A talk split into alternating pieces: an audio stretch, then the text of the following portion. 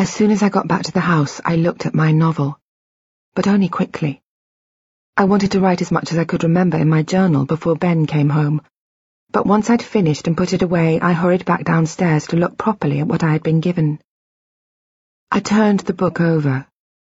On the cover was a pastel drawing of a desk, upon which sat a typewriter. A crow was perched on its carriage, its head cocked to one side, almost as if it were reading the paper threaded there. Above the crow was written my name, and above that the title. For the morning birds, it said. Christine Lucas. My hands began to shake as I opened the book. Inside was a title page, a dedication. For my father. And then the words, I miss you. I closed my eyes. A fluttering of memory. I saw my father lying in a bed under bright white lights, his skin translucent, filmed with sweat so that he almost shone. I saw a tube in his arm, a bag of clear liquid hung from an IV stand, a cardboard tray and a tub of pills. A nurse checking his pulse, his blood pressure, and he not waking up. My mother sitting on the other side of his bed, trying not to cry while I tried to force the tears to come. A smell came then. Cut flowers and low, dirty earth, sweet and sickly. I saw the day we cremated him me wearing black, which I somehow know is not unusual, but this time without makeup. My mother sitting next to my grandmother. The curtains open, the coffin slides away, and I cry, picturing my father turning to dust. My mother squeezing my hand, and then we go home and drink cheap fizzy wine and eat sandwiches as the sun goes down, and she dissolves in the half-light. I sighed. The image disappeared, and I opened my eyes. My novel, in front of me. I turned to the title page, the opening line. It was then I had written, with the engine whining and her right foot pressed hard against the accelerator pedal, that she let go of the wheel and closed her eyes. She knew what would happen. She knew where it would lead. She always had. I flicked to the middle of the novel. I read a paragraph there, and then one from near the end. I had written about a woman called Lou, a man, her husband, I guessed, called George, and the novel seemed to be rooted in a war. I felt disappointed. I don't know what I had been hoping for, autobiography perhaps, but it seemed any answers this novel could give me would be limited. Still, I thought as I turned it over to look at the back cover, I had at least written it, got it published. Where there might have been an author photograph, there was none. Instead, there was a short biography. Christine Lucas was born in 1960 in the north of England, it said. She read English at University College London and has now settled in that city. This is her first novel. I smiled to myself, feeling a swell of happiness and pride. I did this. I wanted to read it, to unlock its secrets, but at the same time I did not. I was worried the reality might take my happiness away. Either I would like the novel and feel sad that I would never write another, or I would not, and feel frustrated that I never developed my talent. I couldn't say which was more likely, but I knew that one day, unable to resist the pull of my only achievement, I would find out. I would make that discovery. But not today. Today I had something else to discover, something far worse than sadness, more damaging than mere frustration, something that might rip me apart.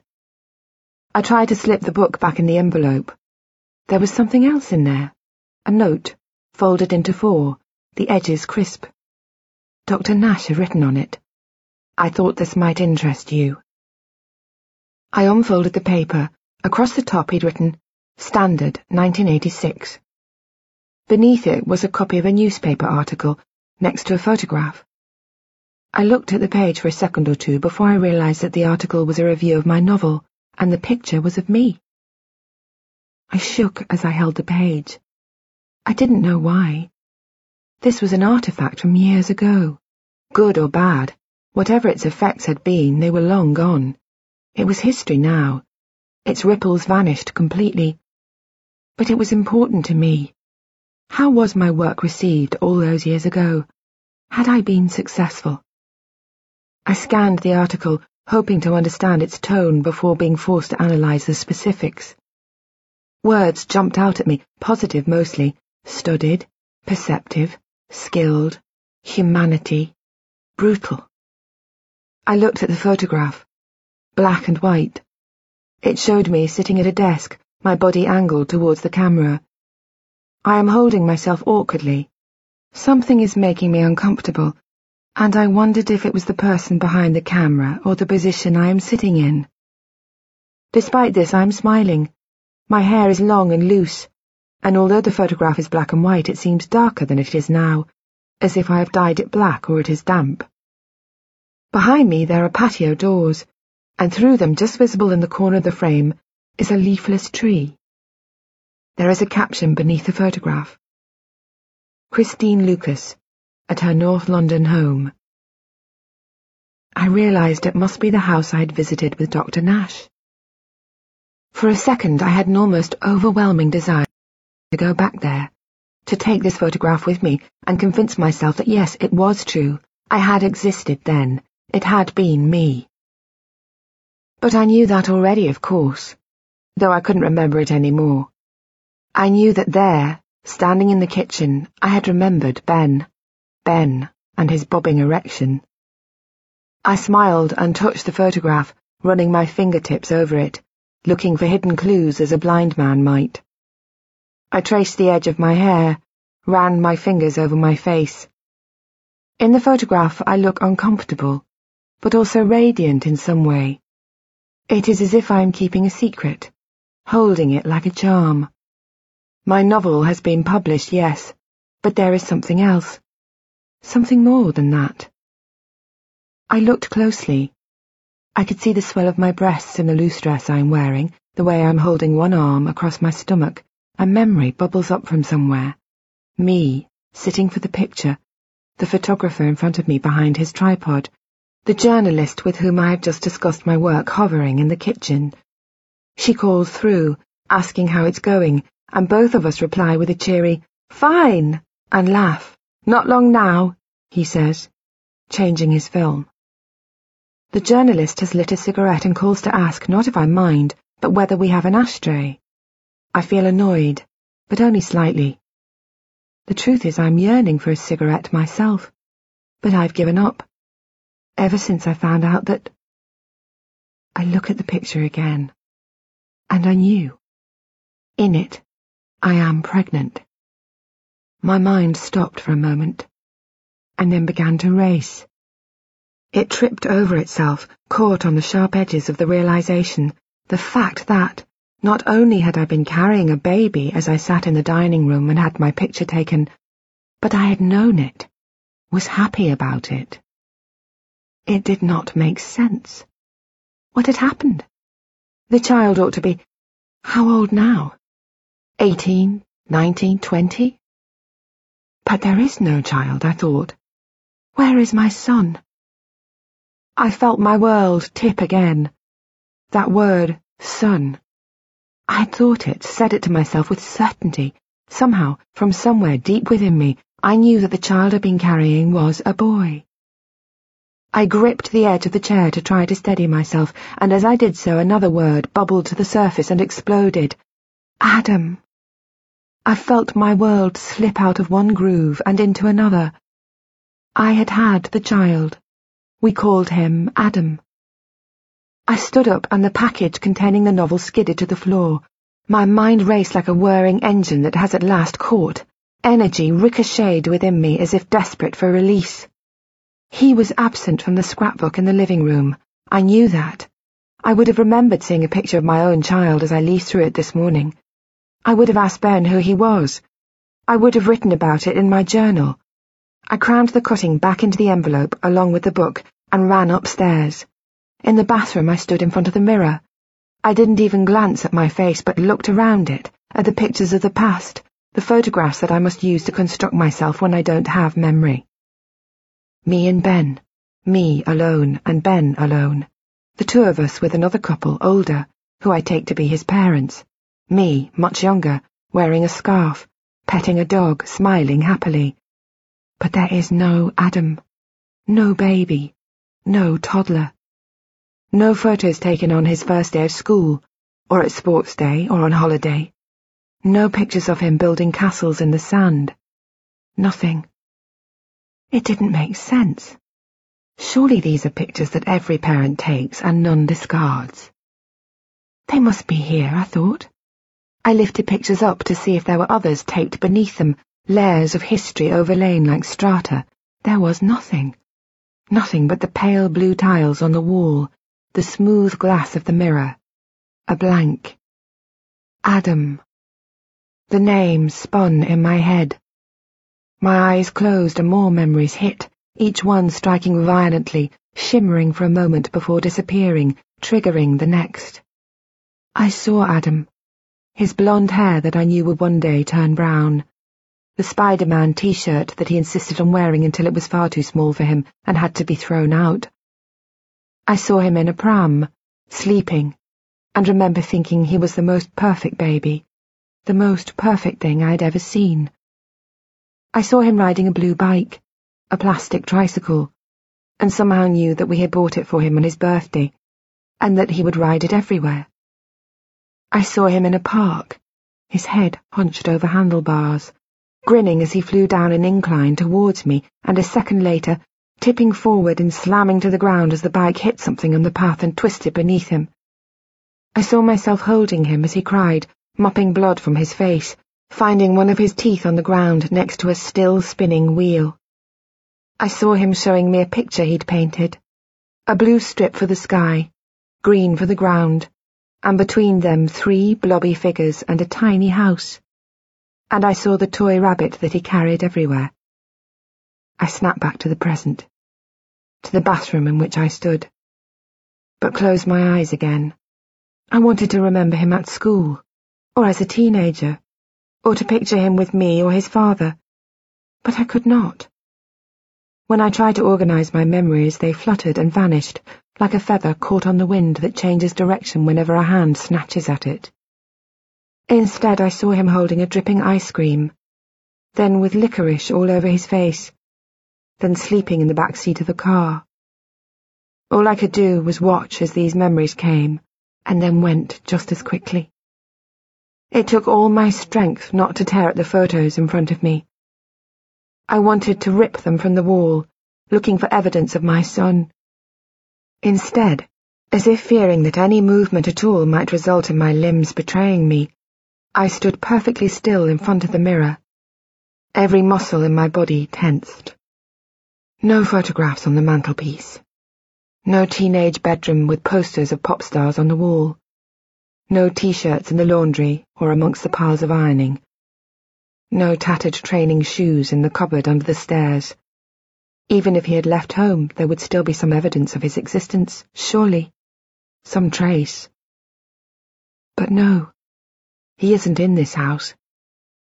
With a chill, I realized it was as if he didn't exist. And never had. I don't know how long I stood there in the bathroom, looking at his absence. Ten minutes? Twenty? An hour? At some point I heard a key in the front door, the swoosh as Ben wiped his feet on the mat. I didn't move. He went into the kitchen, then the dining room, and then called upstairs, asking if everything was all right. He sounded anxious. His voice had a nervous fluting to it that I had not heard this morning, but I only mumbled that, yes, yes, I was okay. I heard him going into the living room. The television flicked on. Time stopped. My mind emptied of everything. Everything except the need to know what had happened to my son balanced perfectly with the dread of what I might find out. I hid my novel in the wardrobe and went downstairs. I stood outside the living room door. I tried to slow down my breathing but could not. It came in hot gasps. I didn't know what to say to Ben. How I could tell him that I knew about Adam. He would ask me how, and what would I say then? It didn't matter, though. Nothing did. nothing other than knowing about my son. I closed my eyes, and when I felt as calm as I thought I would ever feel, gently pushed the door open. I felt it slide against the rough carpet. Ben didn't hear me. He was sitting on the sofa, watching television, a plate balanced on his lap, half a biscuit on it. I felt a wave of anger. He looked so relaxed and happy. A smile played across his mouth. He began to laugh. I wanted to rush over, to grab him and shout until he told me everything, told me why he had kept my novel from me, why he had hidden evidence of my son. I wanted to demand he gave back to me everything that I had lost. But I knew that would do no good. Instead, I coughed. A tiny, delicate cough. A cough that said, I don't want to disturb you, but... He saw me and smiled. Darling, he said, there you are. I stepped into the room. Ben, I said. My voice was strained. It sounded alien to me. Ben, I need to talk to you. His face melted to anxiety. He stood up and came towards me, the plate sliding to the floor. What is it, love? Are you all right? No, I said. He stopped a metre or so from where I stood. He held out his arms for me to fall into, but I did not. Whatever's wrong? I looked at my husband, at his face. He appeared to be in control, as if he had been here before, was used to these moments of hysteria. I could go no longer without saying the name of my son. Where's Adam? I said. The words came out in a gasp. Where is he? Ben's expression changed. Surprise? Or shock? He swallowed. Tell me, I said. He took me in his arms. I wanted to push him away, but I did not. Christine, he said, please, calm down. I can explain everything, okay? I wanted to tell him that no, things weren't okay at all, but I said nothing. I hid my face from him, burying it in the folds of his shirt. I began to shake. Tell me, I said, Please tell me now. We sat on the sofa, me at one end, him at the other. It was as close as I wanted us to be. We'd been talking for minutes, hours, I couldn't tell. I didn't want him to speak, to say it again, but he did. Adam is dead. I felt myself clench, tight as a mollusk. His words, sharp as razor wire. I thought of the fly in the windscreen on the way home from my grandmother's house. He spoke again. Christine, love, I'm so sorry. I felt angry. Angry with him. Bastard, I thought, even though I knew it wasn't his fault. I forced myself to speak. How? He sighed. Adam was in the army. I went numb. Everything receded until I was left with pain and nothing else. Pain, reduced to a single point. A son I did not even know that I had, and he had become a soldier. A thought ran through me, absurd. What will my mother think? Ben spoke again, in staccato bursts. He was a Royal Marine. He was stationed in Afghanistan. He was killed. Last year. I swallowed. My throat dry. Why? I said, and then, How? Christine, I want to know, I said, I need to know. He reached across to take my hand, and I let him, though I was relieved when he moved no closer on the sofa. You don't want to know everything, surely. My anger surged. I couldn't help it. Anger and panic. He was my son! He looked away, towards the window. He was travelling in an armoured vehicle, he said. He spoke slowly, almost whispering. They were escorting troops There was a bomb on the roadside. One soldier survived. Adam and one other didn't. I closed my eyes, and my voice dropped to a whisper too. Did he die straight away? Did he suffer? Ben sighed. No, he said after a moment. He didn't suffer. They think it would have been very quick. I looked across to where he sat. He didn't look at me. You're lying, I thought. I saw Adam bleeding to death by a roadside, and pushed the thought out, focusing instead on nothing, on blankness. My mind began to spin, questions, questions that I dared not ask in case the answers killed me. What was he like as a boy? A teenager? A man? Were we close? Did we argue? Was he happy? Was I a good mother? And how did the little boy who had ridden a plastic tricycle end up being killed on the other side of the world? What was he doing in Afghanistan? I said. Why there? Ben told me we were at war. A war against terror, he said. Though I don't know what that means. He said there was an attack an awful attack in America. Thousands were killed. And now my boy ends up dead in Afghanistan, I said. I don't understand. It's complicated, he said. He always wanted to join the army. He thought he was doing his duty. His duty? Did you think that was what he was doing? His duty? Did I? Why didn't you persuade him to do something else, anything, Christine, it was what he wanted.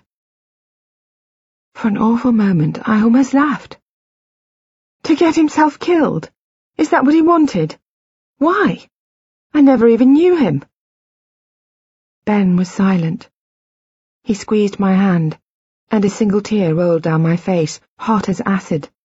And then another, and then more.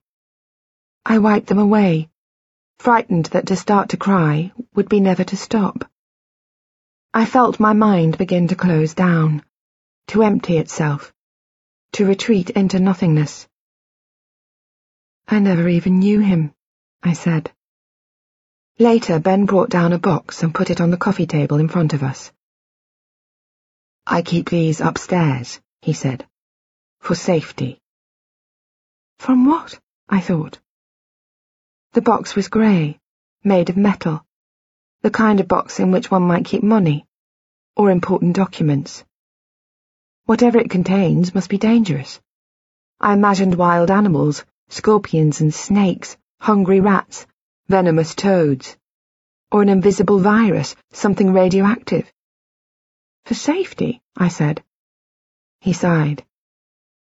There are some things it wouldn't be good for you to stumble on when you're by yourself. Some things that it's better if I explain to you. He sat next to me and opened the box. I could see nothing inside but paper. This is Adam as a baby, he said, taking out a handful of photographs and handing one to me. It was a picture of me, on a street. I'm walking towards the camera, with a baby, Adam, strapped to my chest in a pouch. His body is facing mine, but he is looking over his shoulder at whoever is taking the picture the smile on his face a toothless approximation of my own. You took this? Ben nodded. I looked at it again. It was torn, its edges stained, the colours fading as if it were slowly bleaching to white. Me, a baby. It did not seem real. I tried to tell myself I was a mother. When? I said. Ben looked over my shoulder he would have been about six months old then, he said. So, let's see, that must be about 1987. I would have been 27, a lifetime ago. My son's lifetime. When was he born? He dug his hand into the box again, passed me a slip of paper. January, he said. It was yellow, brittle. A birth certificate. I read it in silence. His name was there. Adam. Adam Wheeler, I said out loud, to myself as much as to Ben. Wheeler is my last name, he said. We decided he should have my name. Of course, I said. I brought the paper up to my face. It felt too light to be a vessel for so much meaning. I wanted to breathe it in, for it to become part of me. Here, said Ben. He took the paper from me and folded it. There are more pictures, he said. Do you want to see them? He handed me a few more photographs. We don't have that many, he said, as I looked at them. A lot were lost. He made it sound as if they had been left on trains or given to strangers for safekeeping. Yes, I say. I remember. We had a fire. I said it without thinking. He looked at me oddly. His eyes narrowed, pinched tight. You remember? he said. Suddenly I wasn't sure. Had he told me about the fire this morning, or was I remembering him telling me the other day? Or was it just that I had read it in my journal after breakfast? Well, you told me about it. I did, he said. Yes. When? When was it? Had it been that morning, or days ago? I thought of my journal, remembered reading it after he'd gone to work. He'd told me about the fire as we sat on Parliament Hill. I could have told him about my journal then, but something held me back. He seemed less than happy that I'd remembered something. Before you left for work, I said. When we looked through the scrapbook, you must have, I suppose. He frowned. It felt terrible to be lying to him, but I didn't feel able to cope with more revelations. How would I know otherwise? He looked directly at me.